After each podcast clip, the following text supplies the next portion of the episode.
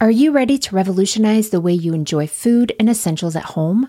Introducing Dash Pass from DoorDash, your ultimate ticket to convenience and savings. With Dash Pass, you gain exclusive access to unlimited $0 delivery fees on eligible orders, along with members only deals and discounts that will leave your wallet smiling. Whether you're craving the flavors of your favorite restaurants, need groceries from across town, or anything in between, Dash Pass ensures that everything you need is just a few clicks away, delivered right to your door.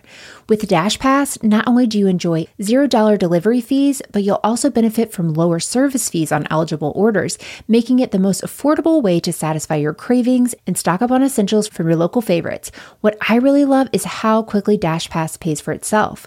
On average, it takes just two orders, which makes it a no brainer investment for your budget. And as if that weren't enough, Dash Pass grants you special access to exclusive promotions and menu items, adding an extra layer of excitement to your DoorDash experience.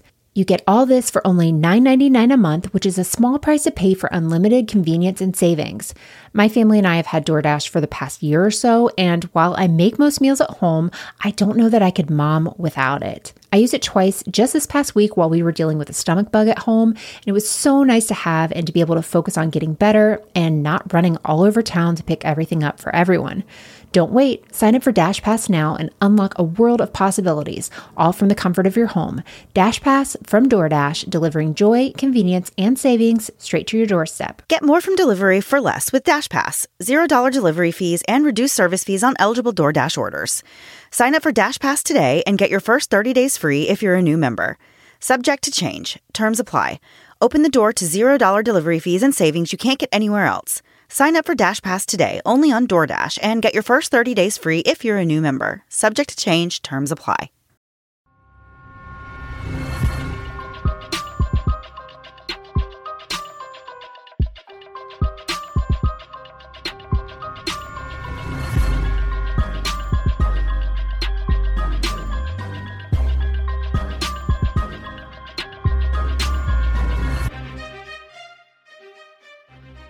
Hey guys, and welcome to the Moms and Murder Podcast, a true crime podcast featuring myself, Mandy, and my dear friend Melissa. Hi, Melissa.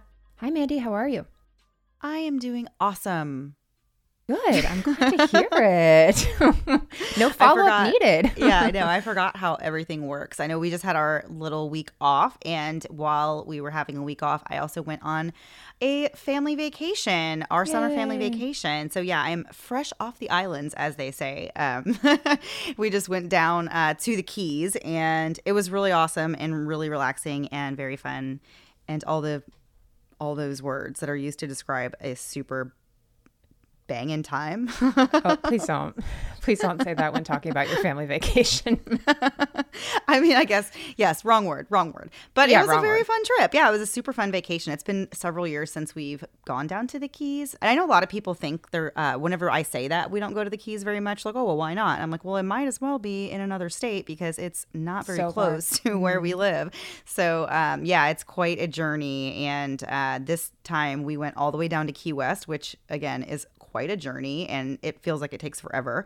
But um, we did it and we really explored all of the keys this time and it was nice. a really great trip. Yeah. So I'm happy to be back and I'm happy to be recording a new episode of the podcast. Yay, me too. I'm excited for this episode. It is, I mean, should I say it's a silly, crazy story? It's out there. It's totally different. I've never heard anything like this. I can't believe I've not heard of the people in this story. So I'm excited for you guys to hear about it because I feel like it's going to be something different than you've probably heard before. I've never heard of this story before. Yeah, no, this one is definitely quirky, and as a good word, yes. yeah, as everyone knows, we love a good quirky story around these parts.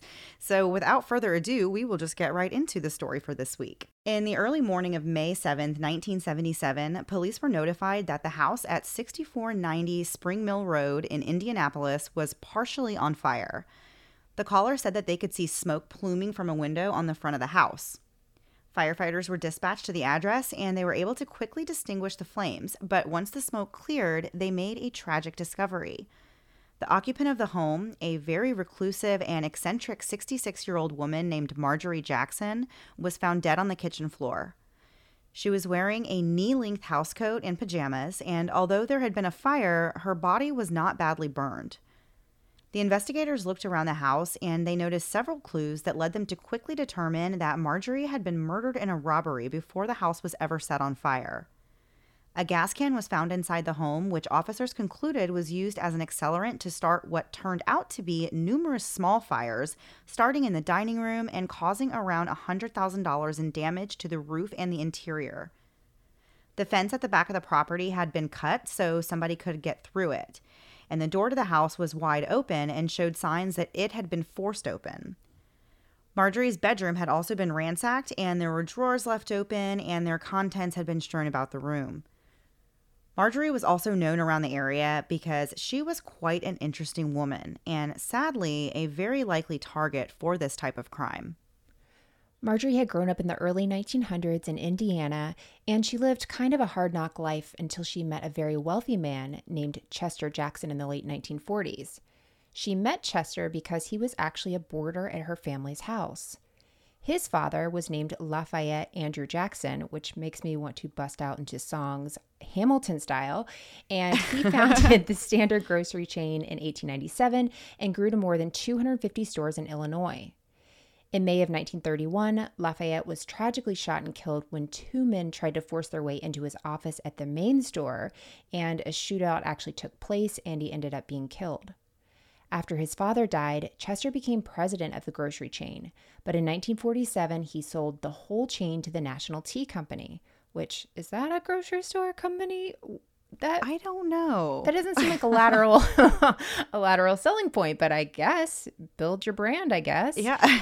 so Chester took the money from the sale and he invested 14 million dollars in coal stocks $5 million in municipal bonds, a million dollars in cash and treasury bills, and other investments. His estate in total was worth over $25 million, and that's back in 1947. Today, that would be equal to almost $302 million. So Chester really had some cash. When Chester met Marjorie, she was working at a five and dime store to make ends meet. Marjorie had been married before, but she didn't have any children.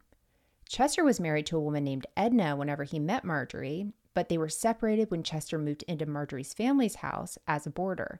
It's kind of interesting to me that this guy is a multimillionaire and he moves into somebody's house. You know, yeah. Like, as a boarder, I feel like you'd have a couple options, even if you're still married, but yeah, but maybe if you're just like a traveler and you know that you're going to be going place to place and you're trying yeah, to kind of figure sense. out where you want to settle, I could see doing that. And but that's again something that maybe was big in 1947. I don't think the concept of boarding complete strangers in your home is really that popular anymore. No. So I it's hard to even imagine it at all to tell you the truth. no, that makes sense. Okay, that makes more sense because I'm like what is this guy doing? But I I I followed your journey there. I get what you're saying. Yeah.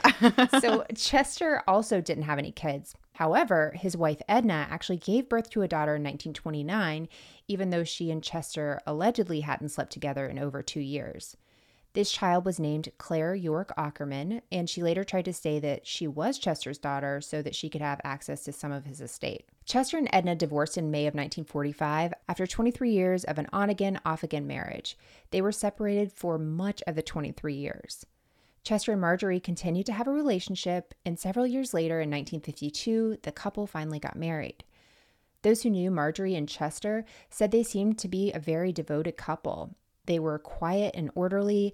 Marjorie really took incredible care of their home, and she even scrubbed the porch steps every morning, which is quite a feat because in the land of things I'm willing to do in a given day, scrubbing porch steps has never even made the list. I have to be quite honest.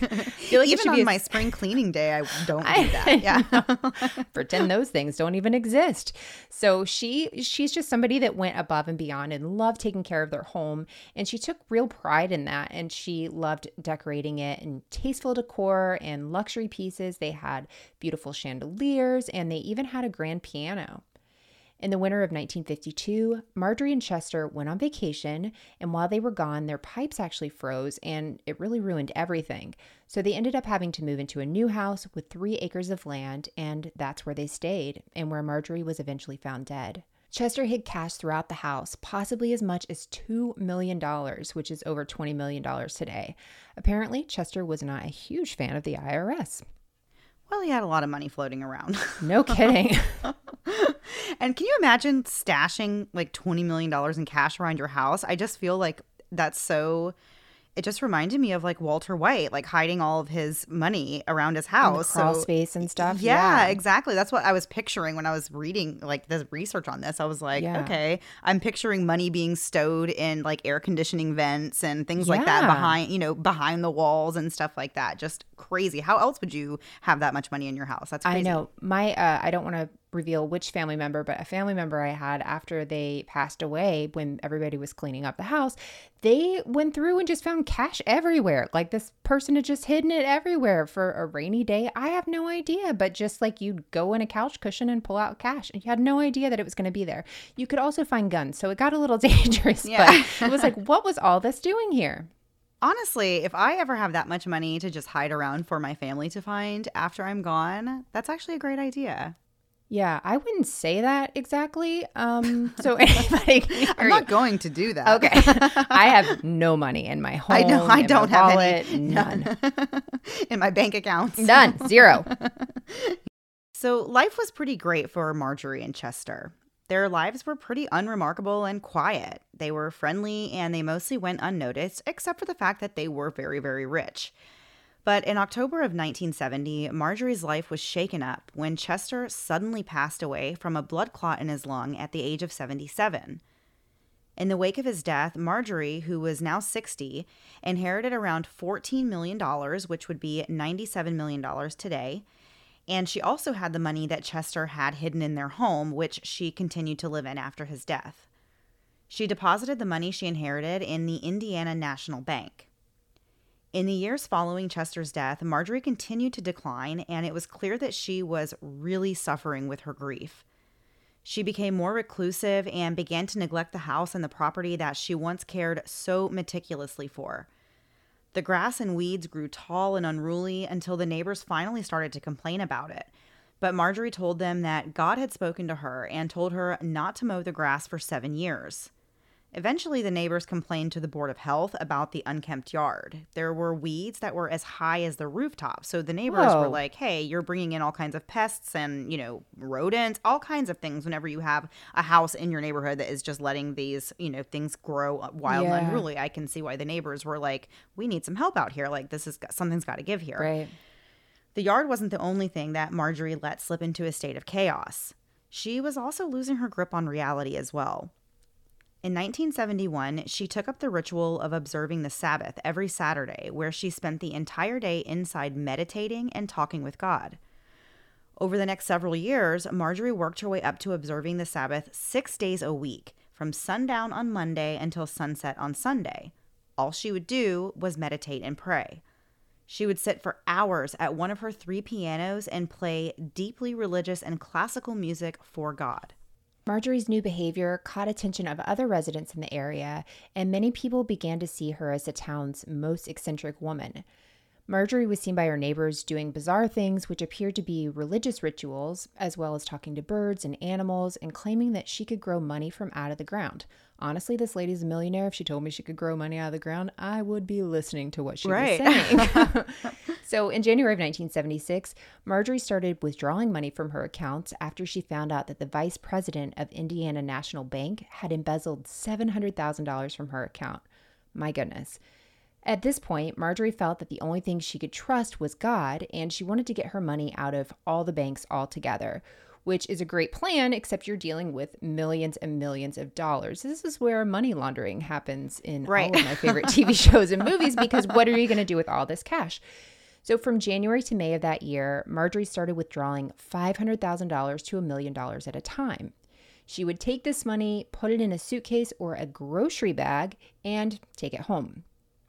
There were always police escorts that took her home after she did this, even though she asked them not to do. It's probably something that the bank required. Like, if you're going to leave this place with this much money, we need some security that you are going to get to where you're going. But Marjorie said she didn't need their protection. She continued to hide the money just like her husband did, all around the house, in closets and toolboxes, trash cans, vacuum cleaners. Imagine how many times you accidentally throw away like mm, $100,000 because you didn't realize oh it was gosh, in the bottom of something. I know, I know. It's Oh, it's It's, a lot of money. something. Yeah, it is a lot of money. And it's a lot to keep track of, especially when you are putting it in multiple different places. How do you ever know that you uh, or have all of it accounted for? Yeah, I guess you definitely don't. I really don't think there's any way you could. So Marjorie eventually wiped her account of the $9 million that was in there. The rest of the $14 million went to taxes, legal fees, and other obligations. The withdrawals that Marjorie made were so large that the bank actually had to get more cash from the Federal Reserve, and all of the serial numbers on the bills were recorded. Marjorie kept around $2 million at other banks that she may have taken out as well. So she had about $11 million plus whatever Chester had left hidden around the house. With cash in hand, Marjorie got rid of her old car and bought two 1976 Cadillacs, a brown one for the winter and a white one for the summer. While she was in the process of cleaning out her accounts, the bank officials warned her that it was incredibly dangerous for her to have this kind of money loose in her home and that she was really putting a target on her own back by doing so. I mean, think about it. How many times is she in there and the bank tellers, you know, they they know what she's in there doing. It just takes one of them to tell a not so great Right. person and this whole story to go out and she totally has a target on her back. A neighbor of Marjorie said that while she may have been very eccentric and have some different ideas, she was really very sharp and a very intelligent woman with excellent judgment, and that she knew what she was talking about. In fact, at one point, one of the bankers actually asked a judge to block Marjorie's withdrawals, but the judge ruled that Marjorie was perfectly competent and within her right to remove her own money. The judge even gave Marjorie a document that declared her competency. I can't even imagine being in a situation where I need a piece of paper that says I am competent enough to make these big bank withdrawals. That's just a whole different lifestyle than what I can mm. even imagine for myself. I know. But I can understand where the bank would. I mean, I feel like it was definitely protection for them and they're losing all the money being in the bank. I get all of that. But I do feel like I hope that there was someone there that was like, hey, this is just not safe. Like, we're trying to protect you. Like, maybe, maybe something's going on and they, you know, want to protect her. I like to think that their intentions were good. It could be for selfish purposes. But either way, I can understand how they would take this step. Right. So early on, when Marjorie first began taking her money out of the bank, the word did spread that she was hiding the cash around her own home, which led to Marjorie's house being burglarized numerous times. The first major burglary happened in May of 1976 while Marjorie was away from home. Two 19 year olds named Walter Burgeon Jr. and Douglas Howard Green broke into Marjorie's house. One of them got in through the garage and used the crawl space in the ceiling to get inside the house, and then he broke through the ceiling and let his friend through the front door. They stole one of the suitcases in Marjorie's house that happened to have $817,000 in cash inside, as well as stuffing their pockets with diamond necklaces, rings, watches, a pearl necklace, and a jade necklace. The teens then drove off and started tossing the jewelry as they went along, and much of it ended up in a nearby canal. I've heard of this before where people will burglarize a home or they will steal a bunch of things, and I guess maybe they're just kind of grab and go and not Right. really paying attention to what they're grabbing at the time. But it always just like makes me so like, if you're gonna steal jewelry, like, I, I don't want to find it on the side of the road. You know what I mean? Like, I mean, I, I I would if find I it on got it side of the road back. so but, like, much. it just doesn't make sense to me why you would throw them out. Like, just toss them. Like, why'd you take them in the first place? You know, I guess they didn't find what they were looking for there, but Yeah. it just it blows my mind that they would steal those things and then only to throw them out the window. You know, later. That's You know who would make a good robber? Um, like a Not me, jewelry inspector. yeah, Yeah. a jewelry inspector. Just go in with this little goggle thing, Right, right. eyeglass thing, and like Only take this, what he- take yeah. Mhm. yeah. Get it all appraised before you even leave the house. Don't do you that. That's a terrible idea. New career path for No! those of you out there in the jewelry in the jewelry inspecting business. Thank you, Melissa, for that wonderful No! idea. For whatever reason, though, Marjorie did not even report this burglary and the theft to the police, but they found out about it anyways. Because Walter and Douglas were going around spending a lot of the money that they had stolen. They were out at bars and they were actually bragging about where they got the money from and bragging about robbing Marjorie. Other people that were hearing this started getting jealous of these guys and the successful robbery that they had pulled off. One of the burglar's fathers actually found the stash of money that his son had and stole all of it and then used some of it to send his son on a lavish three month vacation with one of his friends where they lived it up and they spent up to a $1,000 a night on limo rides, new clothes, and expensive food and drinks. So imagine that you rob someone and then your dad finds the money that you stole and Right. steals it from you and then says oh i'm going to keep this but I'm, i'll send you on a lavish vacation like this whole thing is just you couldn't make this up if you tried No, but yeah, I don't know if I'd be like, thank you or um, Right. absolutely not. That's just yeah, that's. I, I mean, it almost sounds like he's being generous. Obviously, he's not, but that's Right. kind of crazy. yeah so the other burglar bought himself a farm in southern indiana that's what I would do. I would try to invest it in something that was worthwhile. and like move away where no one knows you. Yeah, exactly. At one point, though, somebody who had heard the burglar bragging about the money went to his apartment that was in the city and held him at gunpoint until he gave up $200,000. Everyone really started turning on each other and turning each other into the police later on that same month. Although Marjorie did not report or press any charges, a grand jury decided that the burglars should face charges anyway. Officers actually went to Marjorie's house to try and get her to press charges, and she basically told them to get off her lawn. She pointed what turned out to be a cap gun at the police and insisted that no money was taken during the burglary and she did not want to have anything to do with it. She wasn't pressing charges, told them to leave. A cap gun. She threatened the police with a cap gun, which is, again, just one of the many things in this story that's like, what? what was that? So the state prosecutor told Marjorie that one of the thieves already admitted to stealing the money in front of a grand jury, and Marjorie said that he was lying and told the investigators, again, to get off her property.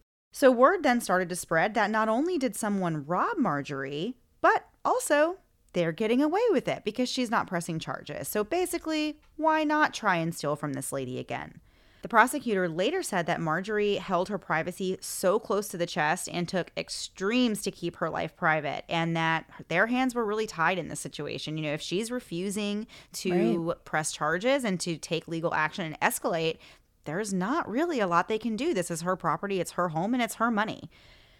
So, Walter and Douglas, the two burglars, were arrested in 1978, but that would not be the last time that Marjorie found herself the subject of a break in. And we're going to get into a lot more details of this story after a quick break to hear a word from this week's sponsors.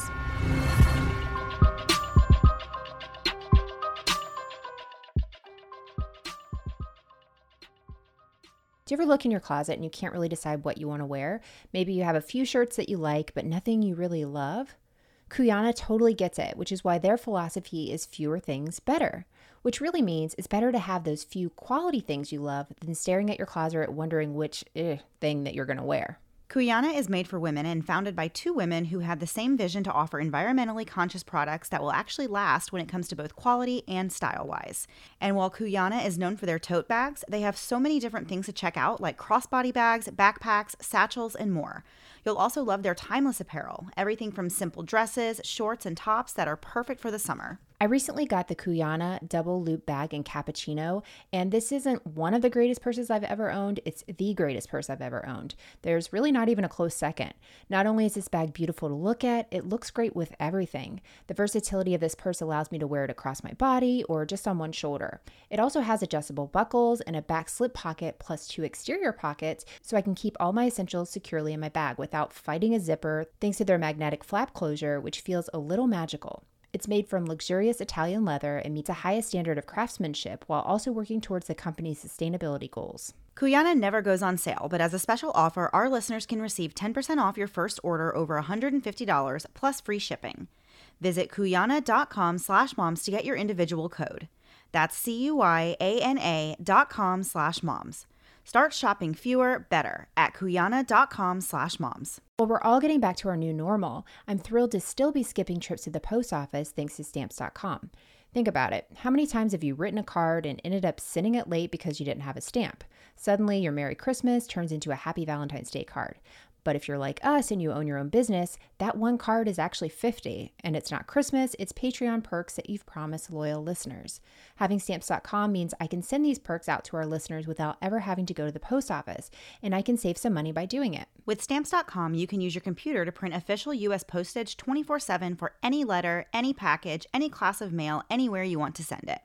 Once your mail is ready, you can just drop it off or schedule a pickup. It's really that simple. Not only is stamps.com so convenient, it can also save you money by giving you discounts of up to 40% off post office rates and up to 66% off UPS shipping rates. I especially love how easy it is to send stuff out last minute and even internationally. Gone are the days of hauling my kids to the post office to send out a mug someone's been patiently waiting to receive. With stamps.com, I just hop on my computer and within minutes I've got everything set and in my mailbox ready to go. Stop wasting time going to the post office and go to stamps.com instead. There's no risk, and with our promo code Moms and Murder, you get a special offer that includes a four week trial plus free postage and a digital scale. No long term commitment or contracts.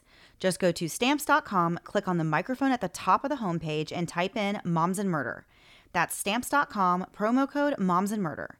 Stamps.com. Never go to the post office again. And now back to the episode.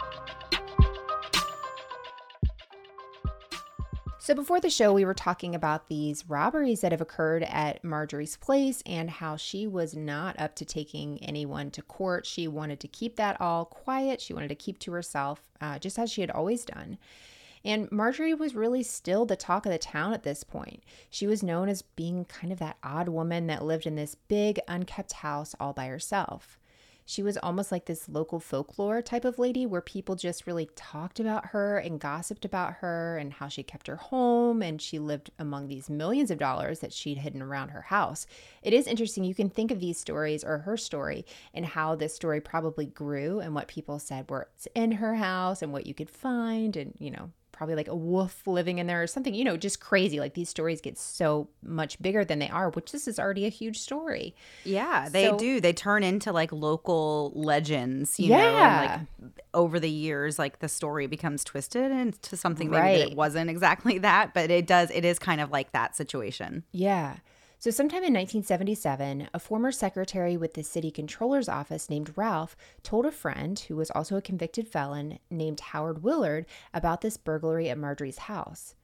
Howard, who was 38 years old at the time, was out on bond for stealing a $125 brass coal bucket from a coworker, which that is such a specific thing to have stolen. Right?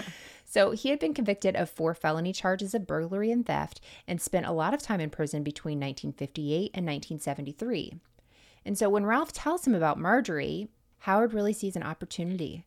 Ralph somehow gets in touch with someone who was involved in this first burglary, and this person ended up drawing them a map of Marjorie's house.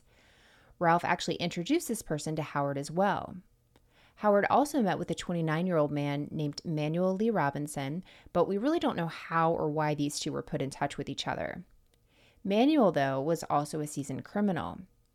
In 1960, he was picked up for petty larceny and he continued to have brushes with the law until 1969. It was at that point that he was sentenced to 10 to 20 years for burglary of $28.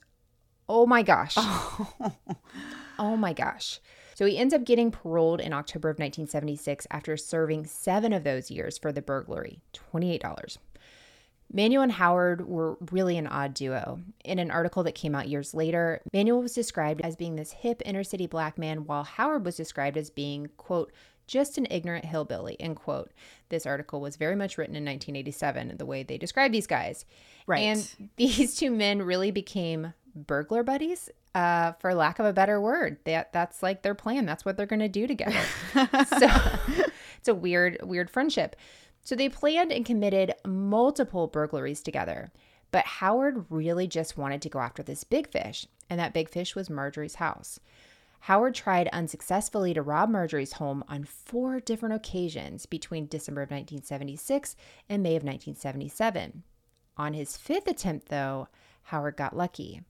On May 2, 1977, he and Manuel broke into Marjorie's home and stole around $80,000, which would be over $358,000 today.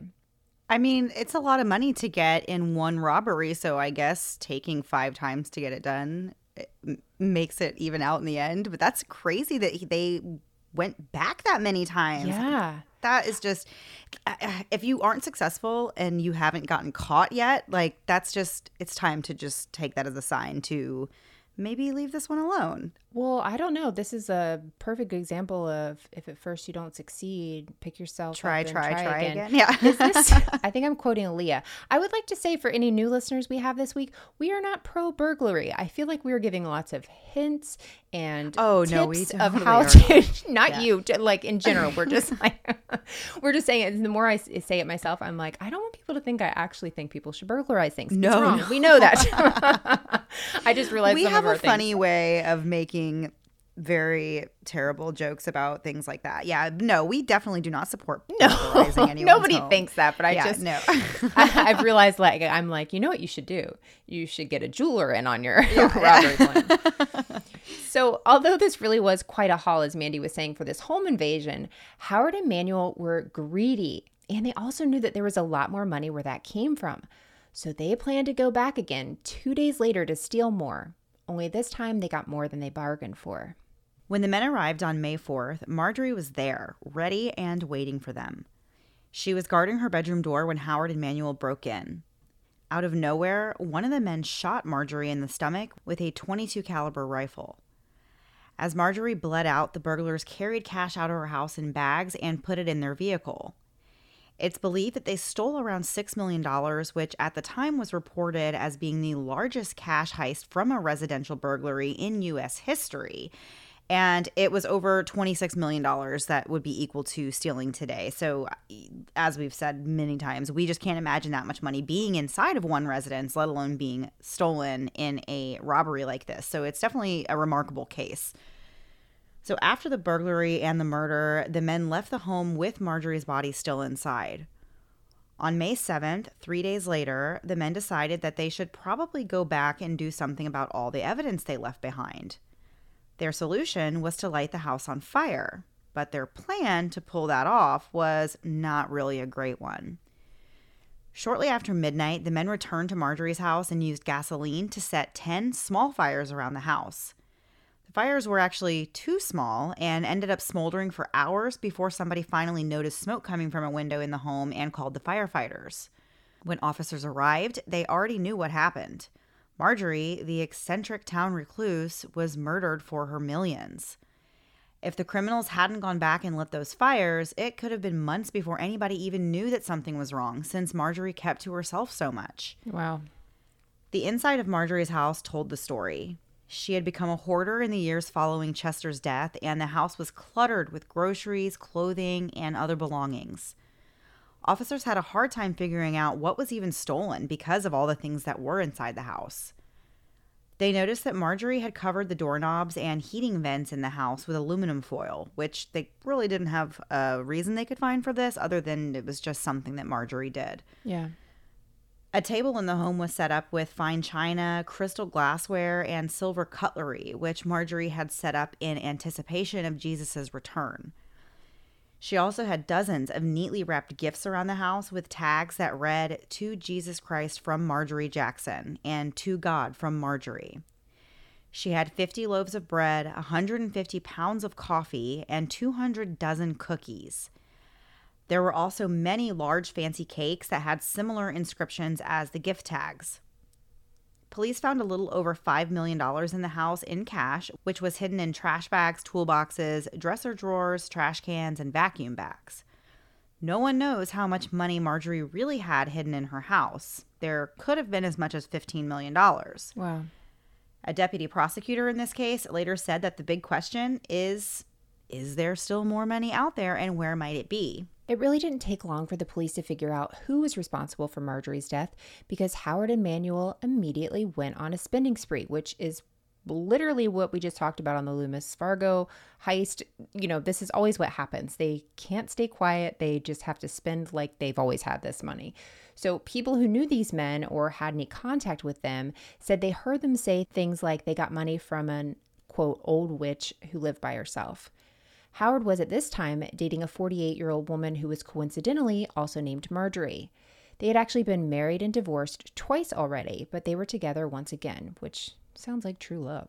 Right. So, uh, officers said their relationship was like a circus, and eventually police stopped responding to their domestic dispute calls. She would always throw his things on the porch, but by the next day, she'd be begging him to come back home.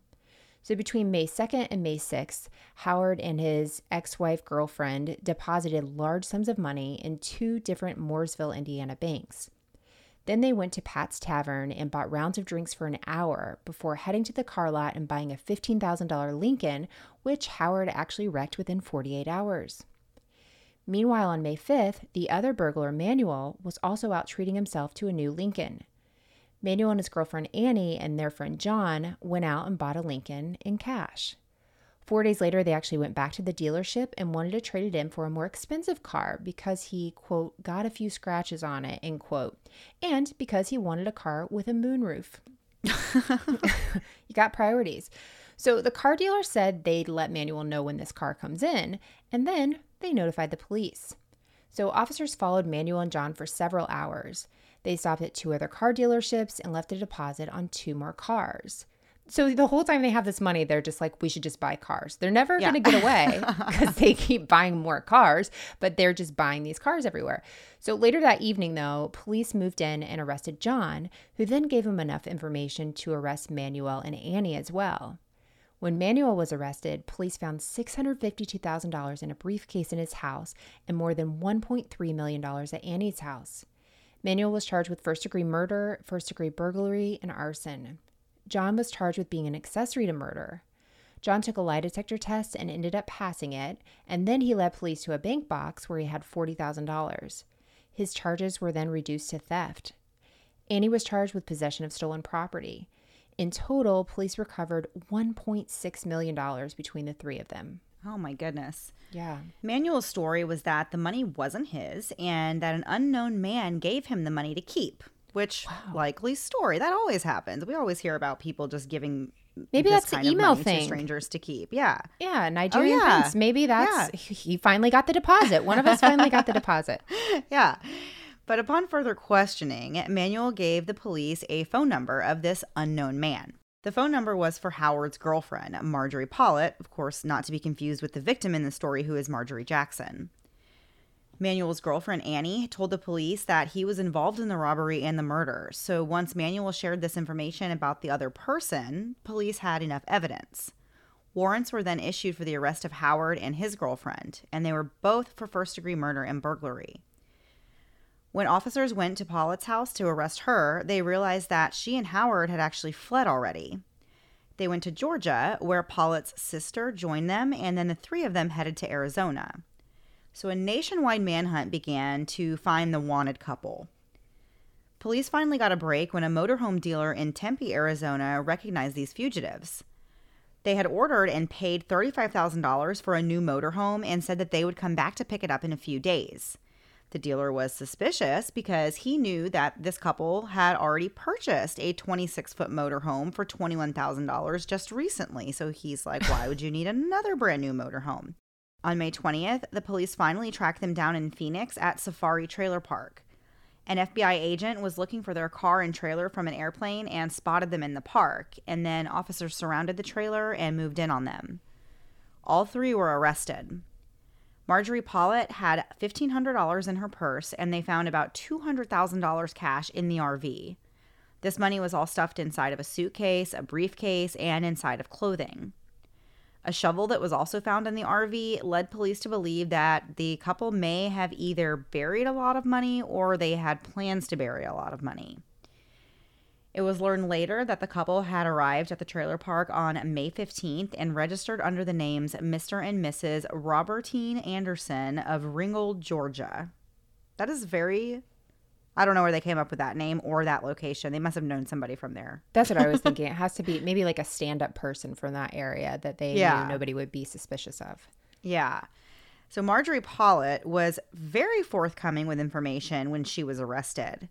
She told the police that Howard admitted to robbing Marjorie Jackson's home multiple times and that in the morning of May 5th, he and Manuel came home with the car stacked full of money and bags. She said that Howard told her what happened the night of the murder, and allegedly he said that he and Manuel kicked down Marjorie's door.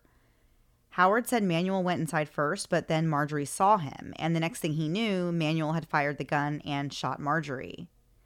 Howard said that he then went inside and the men both loaded up the money. The next day, Pollitt was riding in the car with the men, and Manuel said that he had to shoot Marjorie. The men returned to the home to set it on fire after Howard commented that their fingerprints were likely all over the place in the house. Marjorie Pollitt also told the police where to find the shotgun that was used in the murder. Howard had thrown it in the river and apparently told her about it. She agreed to testify for the prosecution in exchange for being allowed to plead guilty to a federal charge of transporting stolen money, and she received just five years for her role in the crime. On June 30th, Pollitt told the FBI where they hid some of the money, and it was in a desert location north of Phoenix. The police went to the place where she told them to go, and they ended up digging up two boxes that were under five feet of sand. And inside of these two boxes, they found $1.7 million. Yikes. So they're kind of slowly finding this money piece by piece. Uh, but as we said before, it's going to be hard to account for it all because you just really have no idea what was even there or how much exactly was right. even stolen. We're going to get into the rest of the details of this story after one last break to hear a word from this week's sponsors.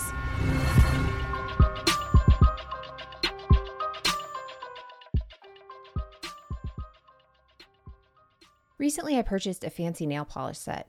There wasn't really a real occasion. I was just tired of painting my nails and having them chip, so I decided to try something nice. It's nice to treat yourself every once in a while, even when it's something small. Third Love gets that and wants you to give yourself some TLC. That's Third Love Comfort. And who gets comfort better than Third Love? Whether it's their incredible bras, underwear, or quality sleepwear, anything you get from Third Love feels like an indulgence. And while we all love buying stuff online, buying a bra can feel a little risky. But with Third Love, you can take the simple fitting room quiz from the comfort of your own home and skip those awkward dressing room moments. We both took the fitting room quiz, and it asked questions about things like your size, breast shape, your current fit issues, and your personal style, so you can be matched with the perfect bras and underwear just for you. Best of all, Third Love stands by their product. If you don't love it, exchanges and returns are free. I've loved my Third Love bras and underwear so much, they are the only brand I wear now. You deserve some TLC. That's Third Love Comfort. Go to thirdlove.com slash murder now to get 20% off your first purchase. That's thirdlove.com slash murder for 20% off today. There's never been a better time to take care of yourself than now. Whether something in your life is interfering with your happiness or preventing you from achieving your goals, the licensed professional therapists with BetterHelp want to help you become the best you this year. BetterHelp is professional counseling that you can do right from the comfort of your home through weekly video or phone sessions. I've used BetterHelp over the past year, and I can't tell you what a relief it is just to get all my thoughts out to a professional without having to leave the house. I deal with anxiety and depression and have most of my adult life, so just having someone I can talk through through different scenarios or those immediate big problems that pop up in life has really been invaluable, especially this last year. Of course, anything you share with your BetterHelp counselor is completely confidential, and best of all, BetterHelp is more affordable than traditional offline counseling. Financial aid is also available. Whether you're struggling with family issues, sleep, stress, or more, BetterHelp will help match you with your own licensed professional therapist, and you can start communicating with them in under 24 hours. In fact, so many people have been using BetterHelp that they are recruiting additional counselors in all 50 states. We want you to start living a happier life today. As a listener, you'll get 10% off your first month by visiting betterhelp.com/moms. Join over 1 million people taking charge of their mental health. Again, that's BetterHelp, H-E-L-P dot com slash moms. Are you ready to revolutionize the way you enjoy food and essentials at home? Introducing Dash Pass from DoorDash, your ultimate ticket to convenience and savings.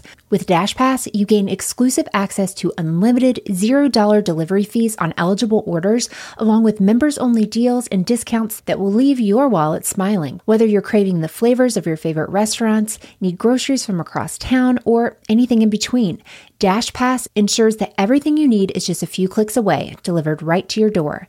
With Dash Pass, not only do you enjoy $0 delivery fees, but you'll also benefit from lower service fees on eligible orders, making it the most affordable way to satisfy your cravings and stock up on essentials from your local favorites.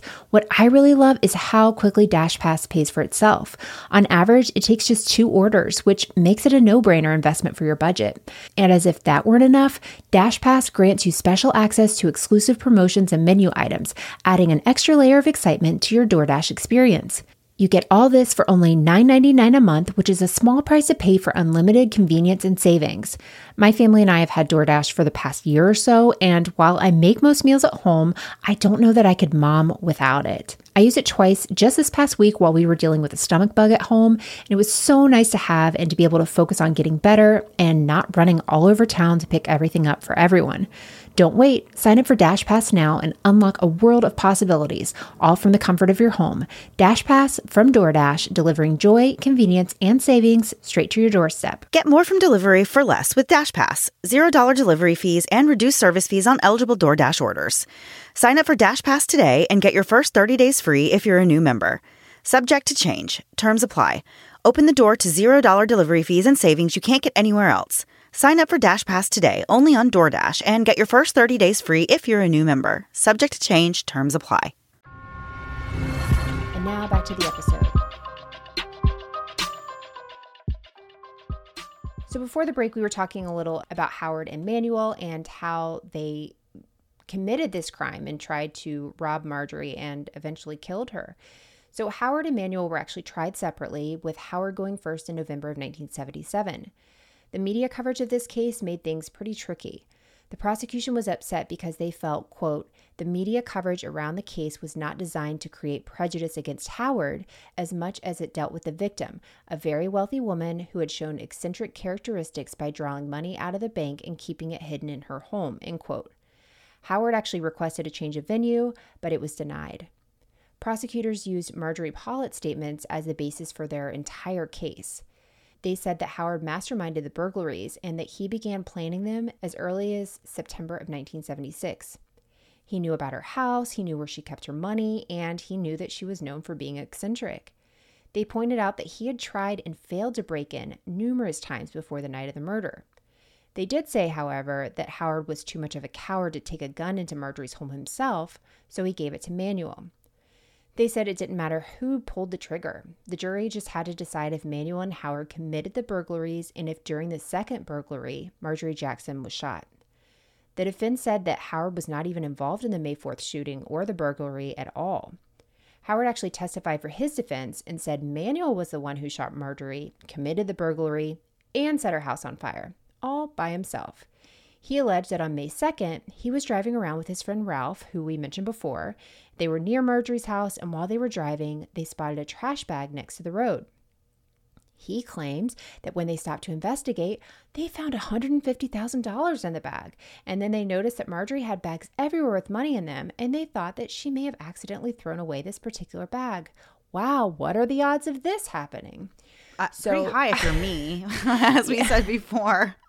I, I feel like I would do something like that. Throw out a bag. I, I, mean, I could see, and especially if she was an eccentric woman with a lot of stuff in her house, like I, I don't know. You might get me to as a jury member. I might be like, ah, maybe I don't know. Yeah, but I'm just saying, as a like way of defense, to be like, actually, you know what? Right. just came across this money. So weird. It happens all the time. Uh, right. Uh, but yeah, apparently it could happen to you.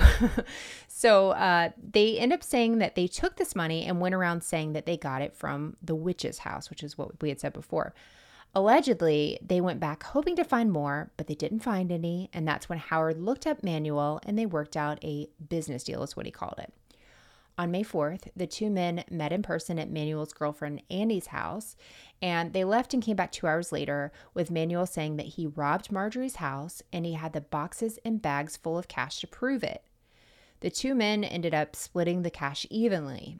At this time, though, Manuel said that he only wounded Marjorie Jackson. Howard then threw the gun into the river. So the next morning, Howard goes back to Marjorie's house to try and find her, but there's no sign of her. That's when they realized that their fingerprints were probably everywhere, so they should go back and set the house on fire. On December 6th, the jury deliberated for a very short two hours and 40 minutes and found Howard guilty on all counts. Half the time that they actually spent in deliberations was just rewatching the testimony from the trial. On December 23rd, Howard was sentenced to life in prison. Manuel went to trial in April of 1978. The prosecution was basically the same as the one that was used in Howard's trial, except that they didn't paint Manuel as the mastermind. They did use Marjorie Pollitt's testimony as their main evidence, though. The defense admitted that Manuel was involved in the burglary, but claimed that he had no responsibility in the shooting or the arson and tried to convince the jury that there was not enough evidence to prove Manuel's guilt. They tried to discredit Marjorie Pollitt's testimony by alleging that everything she claims Manuel did could have easily been done by Howard, which I can see where they're going with that. Like, Yeah. why why couldn't Howard have been the one doing all these things? They also said that Howard and his girlfriend are the only two people who would say that Manuel shot Marjorie, but yet on the day of the murder, it was Manuel who cooperated with the police and gave names and phone numbers to them. So basically, they were saying, you know, why would he do that and cooperate with the police if he was the one who shot Marjorie? Right. And then why, on the same coin, would Howard have fled and taken off, you know, and sent the police on this manhunt? The defense didn't believe that Manuel knew anyone had been killed because he was too busy spending the money from the May 2nd burglary, which was the first burglary. They were trying to allege that he didn't even have a hand in the May 4th burglary where Marjorie was killed. They found a female witness that actually testified that she was with Manuel on the night of May 4th during the time of the burglary. The prosecution did not have Howard testify that Manuel killed Marjorie because they felt that Howard was too unpredictable to put on the stand, but Marjorie Pollitt did testify. On April 24th, the jury spent seven and a half hours deliberating before finding Manuel guilty of two counts of first degree burglary, two counts of conspiracy to commit first degree burglary, arson, and conspiracy to commit arson. Manuel was acquitted of murder Wow. and of the armed robbery. Yeah, that's pretty interesting to me. The prosecutor was, as he put it, stunned and disappointed. He felt they really had a strong case and just could not believe that Manuel was acquitted while Howard was convicted. Interestingly, one of Howard's appeals later stated that Manuel was the one who killed Marjorie. That's what it said in his appeal, which, yeah, it's definitely kind of like what's going on here in this Right. case. On May 17th, Manuel went before the judge for sentencing. He was sentenced to 2 to 14 years for conspiring to commit burglary on May 2nd, and he was sentenced to 10 to 20 years for conspiring and committing the May 4th burglary. He was also sentenced to 5 to 20 years for the arson. So, where are they now? It's been a long time since this story happened, and as you can imagine, a lot has gone down since the 70s, like Mandy and I being born. In June, in June of 1987, Howard collapsed and died while jogging at the Indiana Reformatory. In 1988, Manuel was released from prison, but he was arrested again in 1990 and spent another 10 years behind bars. As of 2015, his last known whereabouts were in California. Just kidding. it's definitely Florida. You knew it was going to be Florida. And he is about 74 or 75 now. A book was written about this case in 2011 called Scavengers, a true story of money, madness, and murder.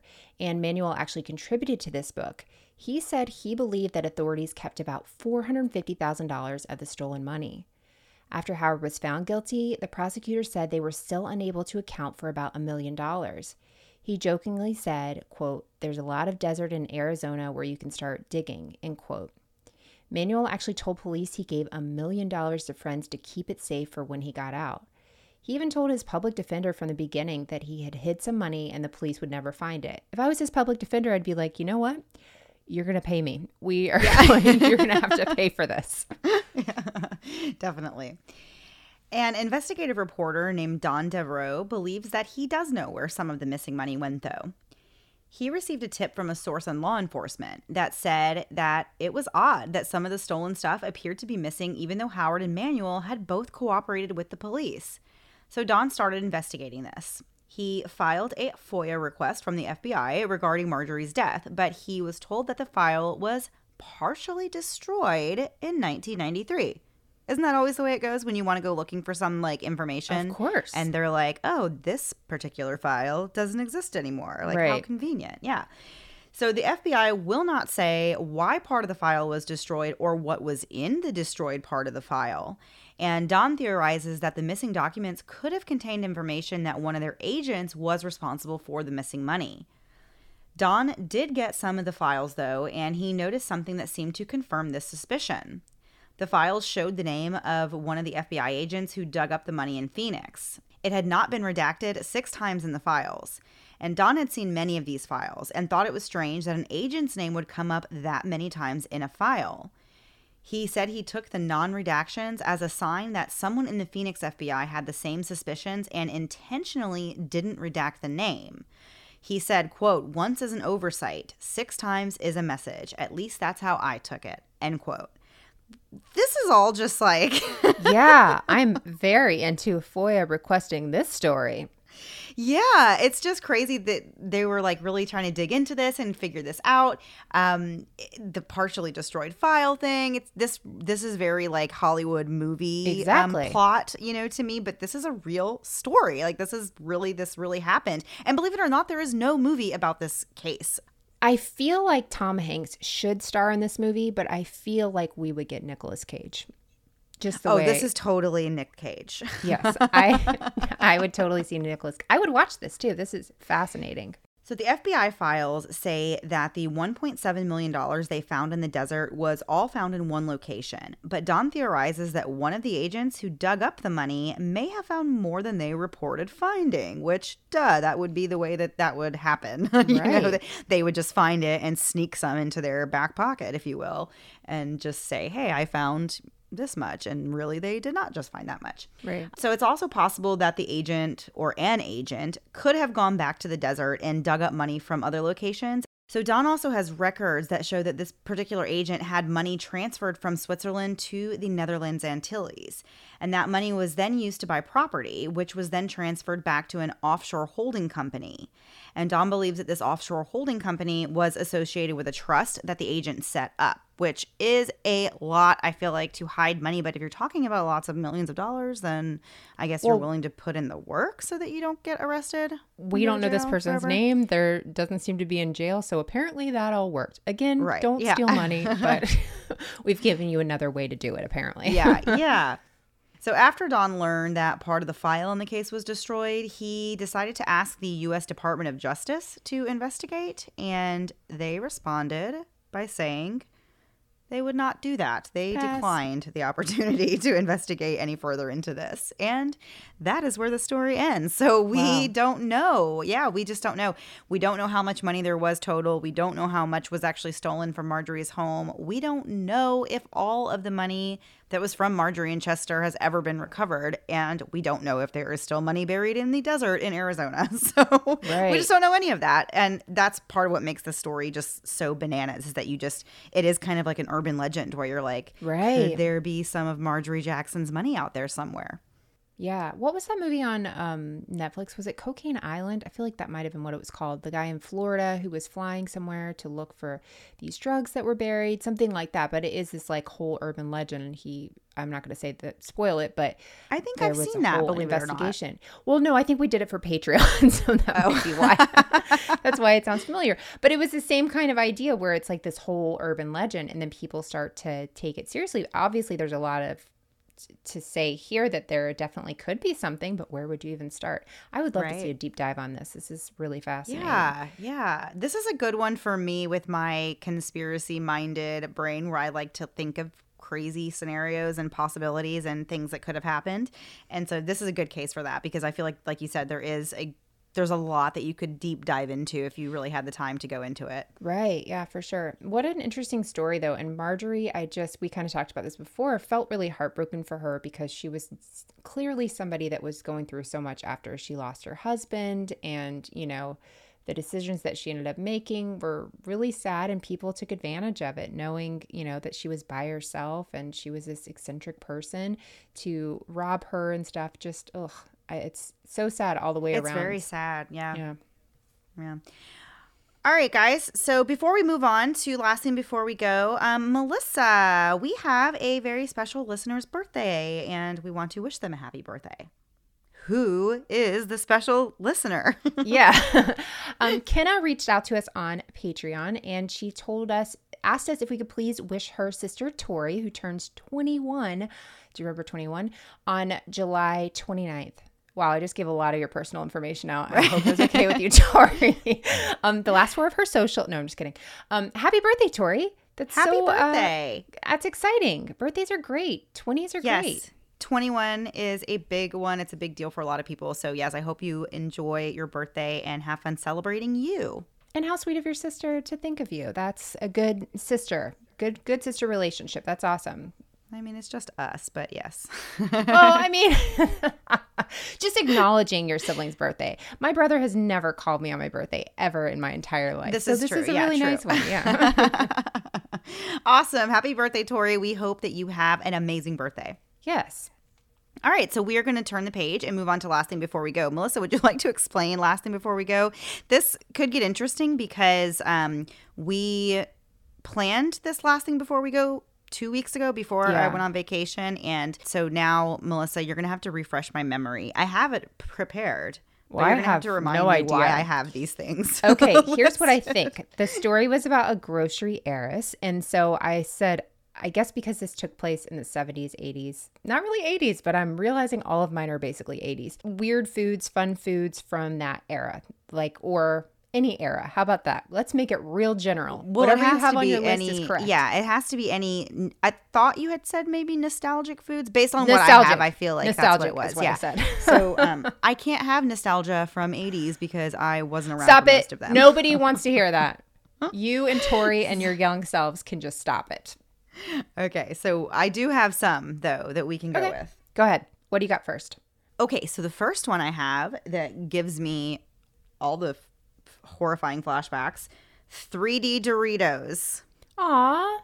But didn't they make those again recently? I feel like I've seen them Did they? recently. Yeah, I Oh, think so. Maybe not. Oh, I'm I'm not eating Doritos much these days, so I really haven't noticed if they have brought those back. Maybe they came back for a little appearance. But that was like all the rage when they first came out. Everybody wanted the puffed up little air chip.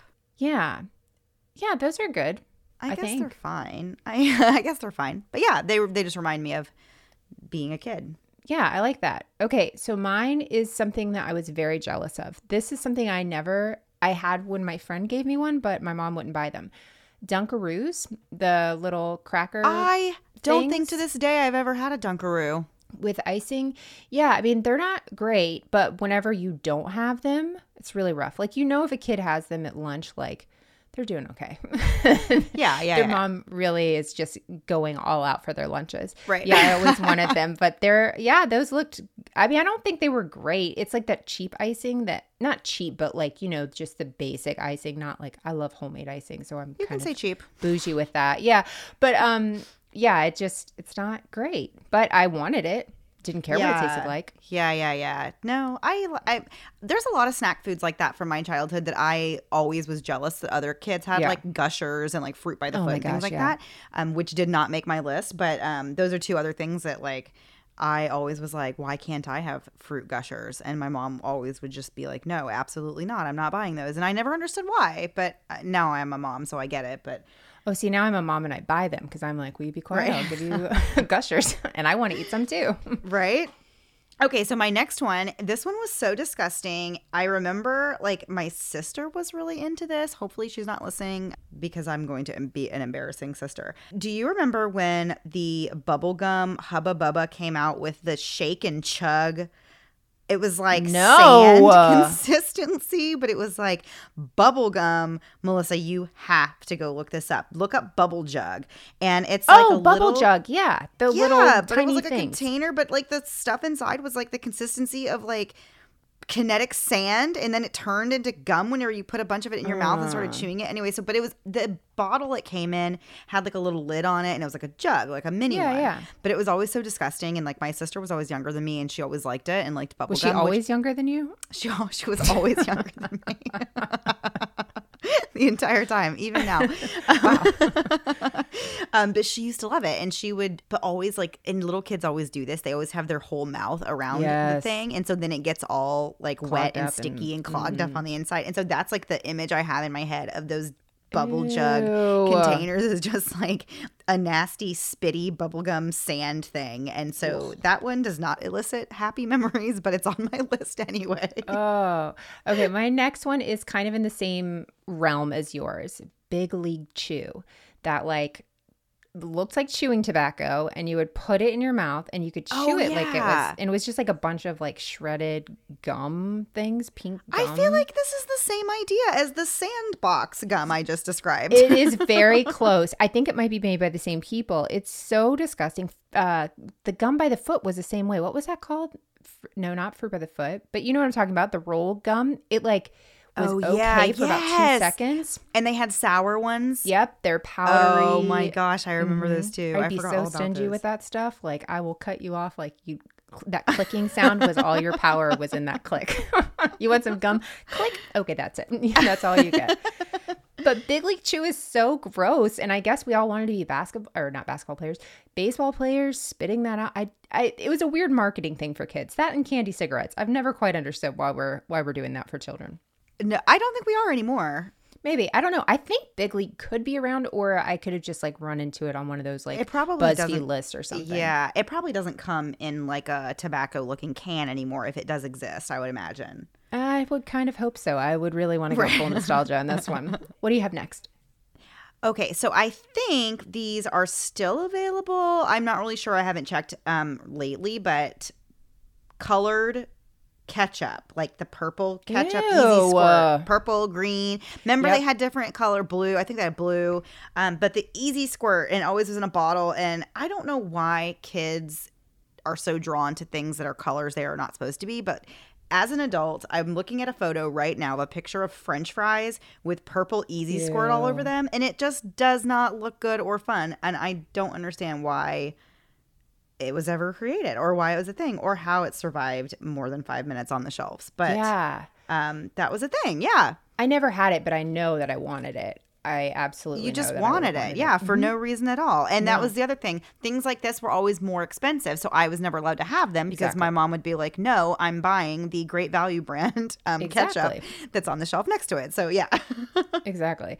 Okay, so my next one, this will be my last one. Gobstoppers. Do you remember? I mean, I love gobstoppers. Now, explain to me why we loved go- gobstoppers. Think about this. Made me think of those things at the mall. You could get the giant jawbreaker. You know what I'm talking about? Same idea. Oh, Yeah. You would get it, bring it home, lick it, wrap it in a like clear plastic, whatever, put it in the uh. fridge, keep licking it. It was so disgusting. And like, what a terrible marketing plan.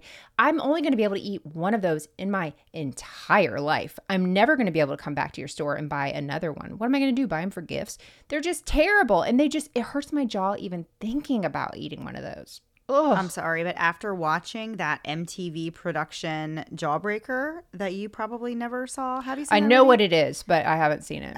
Yeah, it's a very dark movie. It's very strange. I don't know why I was watching it when I was younger, but ever since I saw that movie where, you know, there's no spoilers here because it's an old movie, but um basically she gets a jawbreaker like they they put it in their friend's mouth and they tape her mouth shut and like it's like a prank they're pulling on her. And then they throw her in the trunk of a car and they're going to take her off somewhere with them. When they open it like their friend has this jawbreaker lodged in her throat and she's dead. And that the whole movie it's like a very dark it's kind of like it's kind of a comedy. But ever since then I will not go near a jawbreaker, and I will 100% never let my kids have a jawbreaker. So we've never had that um, experience in our house of having Just- nasty jawbreaker wrappers in the fridge. Just don't go near friends that would throw you in the trunk as a prank. This is or insane. put something like that in your mouth and tape it. I know it's just very unrealistic. I don't even know what year that movie came out, but it's a great movie know. to sit and watch on a rainy day. Don't think so. You know what I watched though that you will be very surprised of? I watched A Quiet Place. I love that movie. So good. I really enjoyed it. You thought I- it was good? Yeah, I enjoyed it. We watched it with my daughter, and my son interrupted 14,000 times, which helped on the like nervousness scale for me. Because if you've got somebody walking in every two seconds and you're like needing to push pause and stuff, it's very, very helpful. You can't get too scared because you're like answering questions about poop or Minecraft or like helping Right, with something. So, like, you can't get that scared. It was great.